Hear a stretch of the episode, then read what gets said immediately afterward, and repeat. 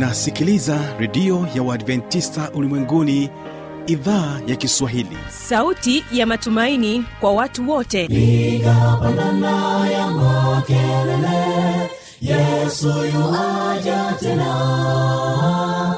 Ipaza sauti imba sana yesu yuaja tena. Anakuja anakuja yesu yuaja tena. Hii ni sauti ya matumaini kwa watu wote. Inayokujia kupitia redio ya uadventista ulimwenguni awr toka kila kona ya dunia tunasikia vita njaa maafa hivyo washiria marejeo ya mwokozi.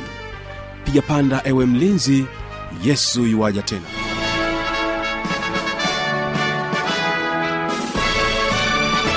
na hii ni idhaa ya kiswahili inayokutangazia kutokea morogoro tanzania kwa masafa mafupi ya mita bendi 16 mpendo wa msikilizaji endelea kututegea sikio kupitia morning star fm bila kuisahau rock fm hii leo mtandao wetu ni www org ungana nami kibaga mwaipaja katika matangazo yetu siku ya leo. Basi msikilizaji ni kujuze tu ya kwamba leo kwa njia ya nyimbo tutakuwa na uimbaji wa advent celestio ambapo watakuja kwako na wimbo unaosema linda moyo. Kutunzwa huvalishwa nguo nzuri mwonekana maridadi lakini ajabu umesahau kutunza moyo wako. Jambo lililo muhimu linaloleta uzima lina moyo kuliko yote uyalindayo zitokako chemi chemi za uzima hekima ufamu na heshima. Kwake bwana chakula cha kiroho ni neno la bwana. Kustawi na matunda ni mwenendo bora. Kazidi kutenda mema juhudi yako si bure tavuna ulichopanda. Ulichopanda na katika kipindi cha biblia kujibu tutaweza kubarikiwa nawe mchungaji lupa kisio mwakasweswe akiwa nami kibaga mwaipaja tukizungumza au tukijibu swali lake varelia luoga kutokea kule musoma ambaye anatamani kufahamu amri za mungu zipo ngapi. Basi utaweza kubarikiwa naye mchungaji lupa kisio mwakasweswe. Labda tusome kidogo katika biblia kitabu cha mathayo ishirini na mbili mstari wa thelathini na nane thelathini anasema hii ndiyo amri iliyo kuu tena ni ya kwanza na ya pili yafanana nayo. Nayo ni hii. Mpende jirani yako kama nafsi yako. Lakini kumbuka katika uimbaji uh, wimbo wa pili tutaendelea kubaki nao waimbaji wa advent celestio na wimbo safari yangu. Safari yangu, safari yangu ya kwenda mbinguni. Ina vikwazo vingi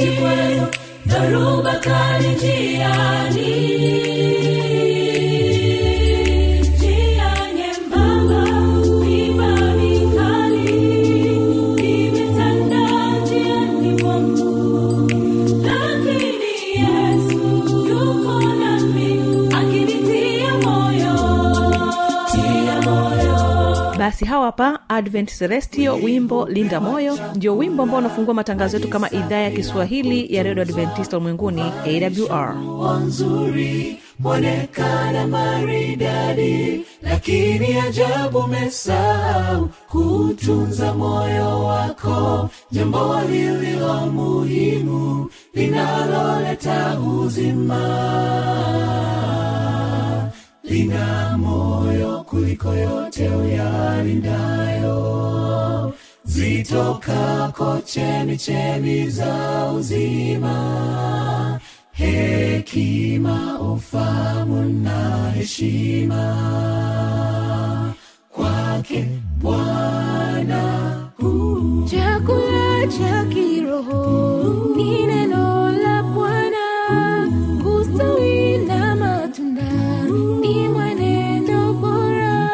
kazidi kutenda mema. Juhudi yako si bure tavuna ulichopanda. Kazidi kutenda mema. Juhudi yako si bure tavuna ulichopanda. Chakula cha kiroho ni neno la bwana. Kustawi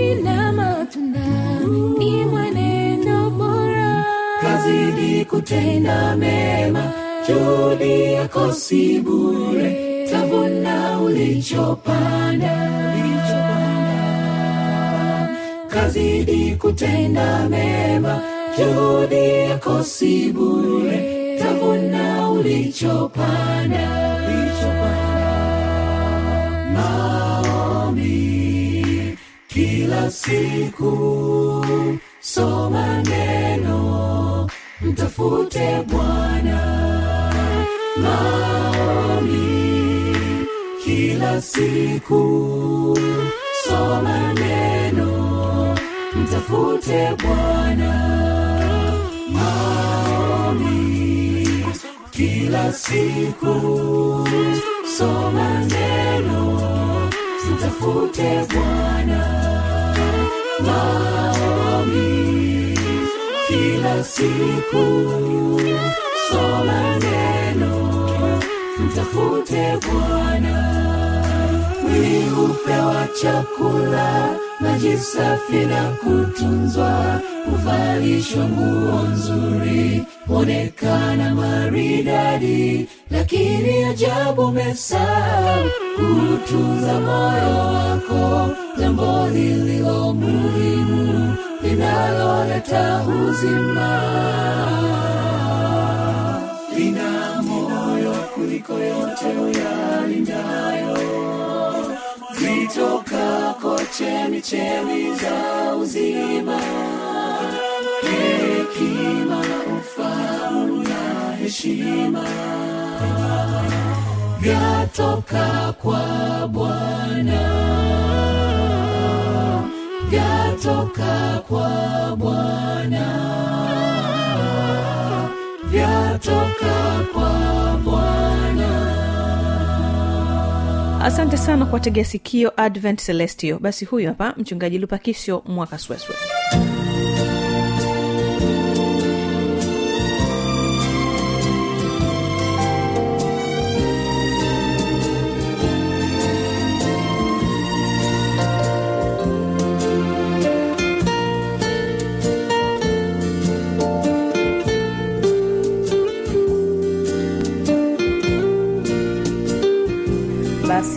nimkaribishe mchungaji mwakasweswe kuweza kukusalimu alafu tuendelee kujibu maswali yako moja kwa moja kutokea hapa studio idhaa ya kiswahili ya redio adventista ulimwenguni awr asante msikilizaji wangu ninawasalimu kwa jina la yesu kristo. Hamjambo? Basi huyo ni mchungaji mwakasweswe ambaye tutasonga naye mwanzo mpaka mwisho wa kipindi hiki cha biblia ya kujibu. Na moja kwa moja msikilizaji tuingie katika maswali yetu ambayo tumeweza kuyapata hapa studio hii leo na swali la kwanza linatoka kwake vareria ruoga kutokea kule musoma ambaye yeye anauliza hivi amri za mungu zipo ngapi? Alafu bii yake anasema mbona bwana yesu alisema ziko mbili tu? Anasema mpende bwana mungu na bii yake mpende jirani yako. Sasa hili sijui limekaaje mchungaji? Tunajua kwamba amri za mungu ziko ngapi? Ziko mbili kama valeria ruoga anavyosema au kuna utofauti wowote? Karibu mchungaji asante uh, valeria loga kwa swali lako zuri. Kwa kweli biblia inafundisha kwamba kuna amri kumi za mungu. Amri kumi za mungu ziko katika kile kitabu cha kutoka ishirini mstari wa kwanza mpaka kumi na saba. Ndizo amri ambazo waumini wote wakristo wote wanaelewa hivyo. Amri zile ambazo tunazifahamu mungu akasema maneno haya yote akamwambia usione miungu mingine ila mimi usijifanyie sanamu ya kuchonga usi eh, usi usilitaja jile bule jile ya bwana mungu wako. Ikumbuke siku ya sabato itakase waheshimu baba. Amri zote hizo mpaka kumi. Kwa hiyo ziko kumi. Kwa hiyo amri za mungu sio mbili. Lakini basi kwa nini inaonyesha kwamba wakati fulani yesu katika kitabu cha mathayo ishirini na mbili mstari wa thelathini na nane na tisa anaeleza amri mbili. Anazungumza kuhusu amri ya kwanza mpende bwana mungu na mpende jirani yako. Labda tusome kidogo katika biblia kitabu cha mathayo ishirini na mbili mstari wa thelathini na nane na thelathini na tisa. Anasema hii ndiyo amri iliyo kuu tena ni ya kwanza na ya pili yafanana nayo nayo ni hii mpende jirani yako kama nafsi yako unaweza ukaona jinsi ambavyo biblia inaeleza. Na ukiona biblia inaeleza hivi ina maana kwamba kuna sababu ya msingi ambayo yesu alikuwa akizungumza kwa hawa watu waliokuwa wanamuuliza swali. Ukianza lile mstari wa thelathini na sita wanamuuliza mwalimu katika torati ni amri ipi iliyo kuu? Mstari wa thelathini na saba ndipo anawajibu akawaambia mpende bwana mungu wako kwa moyo wako wote na kwa roho yako yote na kwa akili zako zote anasema hii ndiyo amri kuu tena ya kwanza. Kwa hiyo kuna amri kuu mbili. E, ya pili ambayo ni kuu pia anasema mpende jirani yako kama nafsi yako. Sasa unajiuliza kumbe amri ziko mbili tu kwamba mpende bwana mungu na mpende jirani. Ni kweli lakini yesu alikuwa anafanya samari waswahili wazungu si wanaita samari au fupisho wa amri zile kumi eh, ambazo ziko zina sehemu kuu mbili amri kumi zina sehemu ngapi? Mbili. Amri ya kwanza mpaka ya nne ni amri ambazo zinamtaja mungu tu. Ukianza amri ya kwanza mpaka ya nne ni amri ambazo zinamhusu mungu tu. Lakini kuanzia ile ya tano mpaka ya kumi zinahusu maisha ya mwanadamu. Ukitaka kumpenda mungu kwa eneo la kwanza kama amri kuu ya kwanza utatii zile amri zile nne utakuwa unamtaja mungu moja kwa moja lakini unapokuja amri ya tano mpaka ya kumi zinamtaja mwanadamu. Usimuue usizini usishuhudie uongo waheshimu baba. Hizo tano ni za mwanadamu. Kwa hiyo yesu alikuwa akizungumza kuhusu amri kuu mbili katika samari ya amri kumi. Kwa hiyo ukisoma mstari wa arobaini anasema katika amri hizi mbili hutegemea torati yote na nani? Na manabii. Kwa hiyo yesu kwa kusema hivyo alikuwa anaichukua amri yote kama torati yote ikitegemea eh, kumpenda mungu na kumpenda mwanadamu pia vile vile. Kwa hiyo unapo kama utampenda mungu hutakuwa na sanamu hutachonga masanamu hutaabudu hutataja jina bure la bwana hutavunja sabato. Na ukitaka kumpenda mwanadamu anasema hutamwibia huta... kwa hiyo ni pande mbili za za, za amri kumi. Kwa hiyo tuna amri kumi ambazo zimegawanyika katika makundi makubwa mawili. Asante. Asante sana mchungaji mwakasweswe kwa maelezo hayo mazuri. Mpendo wa msikilizaji muuliza swali. Naamini ya kwamba umeelewa kwamba amri ziko kumi lakini ambazo zimegawanyika katika mafungu makuu mawili. Fungu la kwanza ni amri ambazo zinamtaja mungu na fungu la pili ni amri ambazo zimelenga kwa wanadamu kama mchungaji mwakasweswe alivyotoa ufafanuzi. Basi bila kupoteza wakati ninaleta kwako swali lake nobert kutokea kigoma ambaye anauliza nitajuaje kama nimesamehewa dhambi baada ya ungamo? Hili pasta nalo ni changamoto. Unajua mara nyingi kuna watu wanafikiri kwamba akishaomba msamaha hana hakika kama amesamehewa. Sasa yeye anauliza atajuaje kama amesamehewa dhambi zake baada ya kutubia? Asante ndugu mtangazaji. Ndugu nobati tunashukuru sana kwa swali lako zuri. Utajuaje kama umesamehewa dhambi baada ya ungamo? Kwanza ni shukuru tu kwamba una juhudi ya kuungama dhambi. Mungu akusaidie sana. Sasa bibilia inajibu moja katika yohana moja mstari wa tisa inasema tukiziungama dhambi zetu yeye nani huyo? Ni yesu. Ni mwaminifu na wa haki hata atuondolee dhambi zetu na kutusafisha na udhalimu wote. Haleluya. Kwa hiyo nobert usitafute kujua kwamba umesamehewa. Kazi ya kusamehe ni ya nani? Ya mungu. Yeye anasema tukiziungama dhambi zetu kazi iliyobaki ni ya nani? Ya mungu. Kwa hiyo jua kwamba umekwisha samehewa. Kwa sababu yesu kristo alikufa msalabani kwa ajili ya dhambi zetu. Kwa hiyo kama umechukua zoezi la kusema mungu nisamehe mimi mwizi jua kwamba tayari umesha samehewa. Kwa hiyo unapochukua zoezi la kuungama ungamo ni kuacha kabisa. Kwa hiyo wewe ukishaanza kumwambia yesu mimi nataka kuacha amini umesamehewa. Kwa hiyo tunaposema kwamba ni- nitajuaje utajua tu kwamba uibi siku hiyo na wewe ulimwambia yesu sitaki kufanya nini? Kuiba. Yes. Kwa hiyo uzoefu ni nguvu ya mungu ndio inayofanya tubadilike tabia. Kwa hiyo ndivyo inavyokuwa pendwa mchungaji ninahisi pengine anapata shaka kwa sababu kuna wakati ametubia na anaamini ameacha lakini anajikuta anarudia tena kufanya hiyo dhambi. Ndio maana sasa anaona kwamba mbona kama sikusamewa ndio maana ule uwezo wa mimi kutokufanya hiyo dhambi ambayo naifanya pengine unakuwa haupo. Unahisi ninahisi kwamba ndo ndio maana hili swali lake ni kama anatamani kufahamu. Sasa atajuaje? Kama ameshaamini kwamba anaweza kuwa amesamehewa lakini bado anarudia. Hili limekaaje mchungaji? Anakuwa na dhambi tu. Eh, unaporudia dhambi hujue kwamba wewe umefanya nini? Huja huja hujataka kutubu. Kuna maneno mawili. Kuna kuungama mm-hmm. na kutubu. Nini tofauti yake mchungaji? Kuungama ni kutaja dhambi. Kutubu ni kuacha okay kwao ni vitu viwili tofauti. Kwa huyo anakuwa hakutubu pengine aliungama. Dhambi bado anaitamani lakini ni kama anataka mungu amsaidia iache lakini wakati huo anaitamani. Unapomchukua mtoto ameiba sukari unapomchapa mzazi anaposema baba nimeacha ni sitarudia tena pale anaungama anataja dhambi zake. Baba sitarudia tena. Lakini kesho utamkuta amekudokoa nini? Sukari. E, haku, hakuto, hakutubu.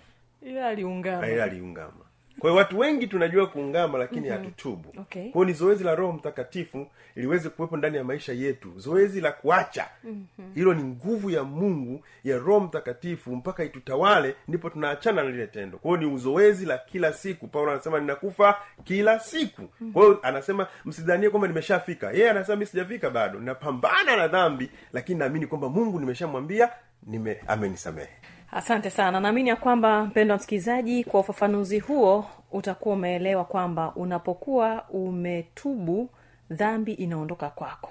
Lakini basi unapokuwa umeungama una uwezekano mkubwa wa kuweza kuirudia dhambi. Lakini lengo letu kubwa ni kwamba tukifahamu kwamba yesu alitufia msalabani tunapaswa kutubu na kuziungama vyote vili kwa wakati mmoja ili mungu atusaidie kutembea katika uh, njia sahihi tunalo swali lake ndugu patrick hosea kutokea kule iringa ambaye yeye anauliza dhambi isiyosameheka ni dhambi gani hiyo? Amemaliza mchungaji. Dhambi isiyosameheka. Mm-hmm. ni swali zuri. Ninaamini kwamba una unauhakia kwamba unataka usamehewe dhambi. Rafiki yangu nani huyu? Patrick bwana patrick. Dhambi zote zinasamehewa. Dhambi zote alizotenda mwanadamu zinasamehewa kwa sababu yesu alikufa msalabani ili atupe uwezo wa kuwa washindi wa nini? Wa dhambi. Kinachokutuletea shida ni kwamba hatutaki kuiacha dhambi. Sasa usipoacha dhambi unasamehewa vipi? Haiwezekani. Kwa hiyo dhambi isiyosamehewa ni ile ambayo mtu haiachi. Ninataka kufahamu kitu mchungaji unajua hapo kuna wengine wanasema dhambi isiyosameheka ni kumkufuru roho mtakatifu. Kwao ni misemo tu ambayo inakuwa imegeuka lakini maana ni ile ile kwamba dhambi ambayo haujaiacha ndio hiyo hiyo ambayo haisameheki. Au nini maana yake? Tunakuja kirahisi tu kwamba dhambi isiyosamehewa. Maana yake ni isiyoungamwa na kutubu. Kwa hiyo mtu anaposema kwamba e, dhambi yangu haijasa mi naamini kwamba dhambi yangu haijasamehewa unakuwa una maana gani? Unakuwa unaamini kwamba hujiamini kwamba yesu alikufa msalabani. Hilo ni jambo la kwanza. Lazima uamini kwamba kifo cha yesu msalabani kimeondoa dhambi na madhara yake. Kwa hiyo mtu ambaye anaendelea kutenda dhambi ina maana kwamba uwezo wa roho mtakatifu kwake haujamjia hajauomba. Kwa hiyo dhambi yake itadumu milele. Lakini neno la mungu katika kitabu cha mathayo kumi na mbili thelathini na moja kama ulivyosema mtangazaji. Mm-hmm. hilo ni, ni hitimisho tu kwamba kwa sababu hiyo nawaambia kila dhambi na kila neno la kukufuru watasamehewa wanadamu. Watasamehewa wanadamu. Ila kwa kumkufuru roho hawatasamehewa. Kwa hiyo tunarudi pale pale. Kila dhambi na kila neno la kukufuru watasamehewa wanadamu kila neno la kukufuru. Eh, watasamehewa wanadamu. Mungu ni mwema. Ila kwa kumkufuru roho mtakatifu hawatasamehewa. Kwa hiyo kumkufuru roho mtakatifu ni kuendelea kukataa anapotuambia kwamba acha dhambi. Na sauti ya, ya roho mtakatifu ni ya upole sana inatuambia acha kuiba acha kuiba. Kwa hiyo tunaendelea kuendelea kuishi katika neema ya kuambiwa acha kuiba acha kuiba. Kwa hiyo roho mtakatifu anapokuwa anaendelea kutuambia na si hatubadiliki dhambi yetu inaendelea kubaki. Kwa hiyo yuda mwenyewe alikufa tu. Kwa nini alikufa yuda?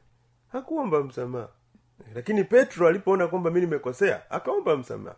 Kwa hiyo yuda aliendelea kuvuta tu masiku. Anaambia bwana ungama hii dhambi hasikii.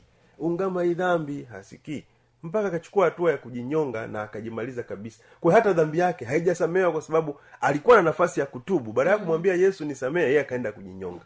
Kwa hiyo kwa ujumla sababu hii wanadamu wana, wamepewa nafasi sasa hivi kabla yesu kristo hajaja na kabla mwanadamu hajafa amepewa nafasi ya kutubu dhambi zake. Mm. Hakuna nafasi ya kuombewa msamaha na mtu mwingine. Wewe mwenyewe inabidi uombe msamaha. Wala hakuna kwenda kanisani au kwa mchungaji ili akuombee usamehewe dhambi. Dhambi ni uzoefu wa mtu binafsi amwambie yesu mwenyewe na yesu kristo yuko tayari kumpokea. Kwa hiyo dhambi zote na kila neno la kukufuru wanadamu watasamehewa.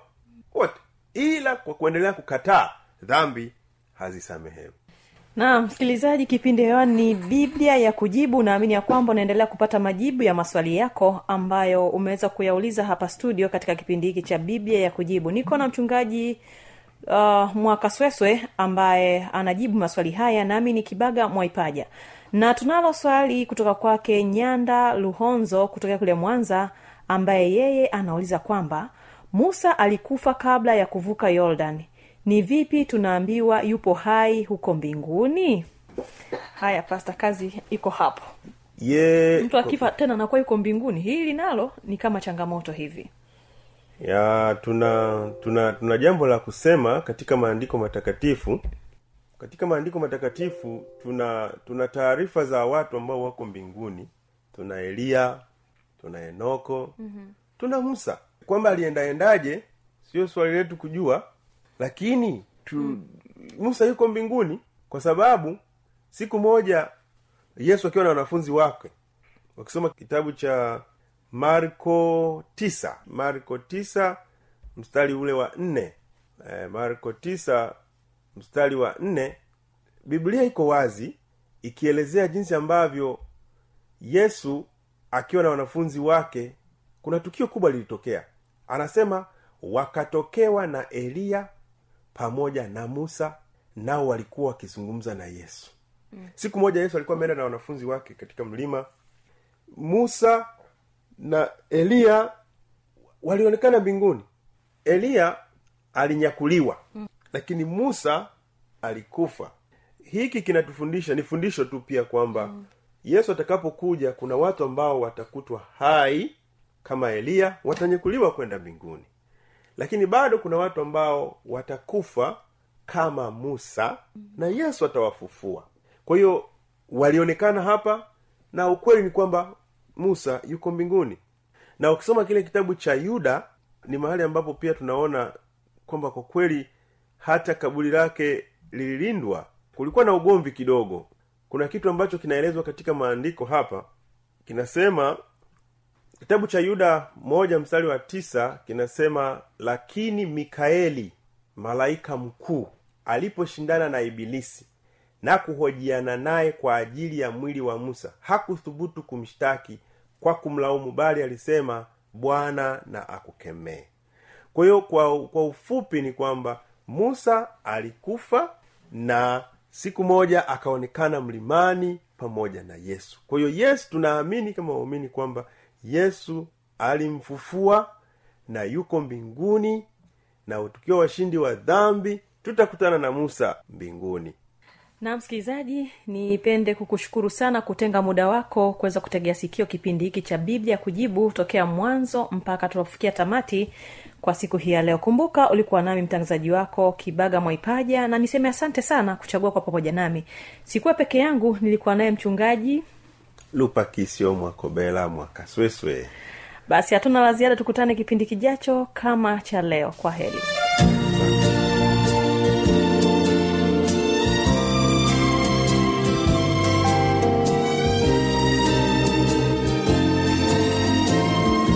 Na kufikia hapo ndio tamati ya kipindi hiki cha biblia kujibu. Kama utakuwa na maswali maoni au changamoto anwani hizi hapa za kuniandikia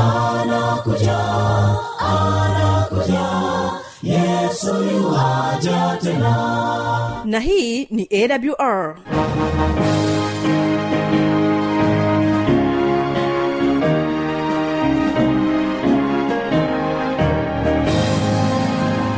redio adventista ulimwenguni awr sanduku la posta 172 morogoro tanzania. Anwani ya barua pepe ni kiswahili at awr org. Namba ya mawasiliano simu ya kiganjani 653 570814 na pia unaweza kuwasiliana nasi na idhaa ya maasai kwa nambari 769 986355 ukiwa nje ya tanzania kumbuka kuanza na namba kiunganishi alama ya kujumlisha 255 unaweza kutoa maoni yako kwa njia ya facebook kwa jina la awr tanzania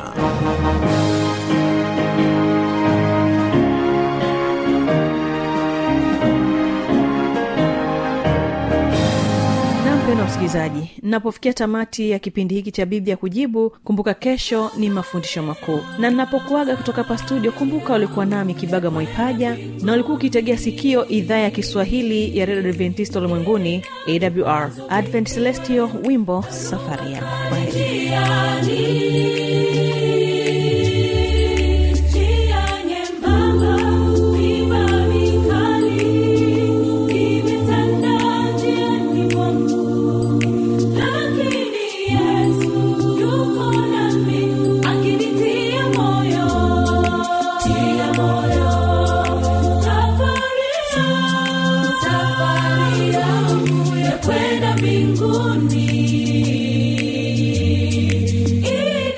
vikwazo vingi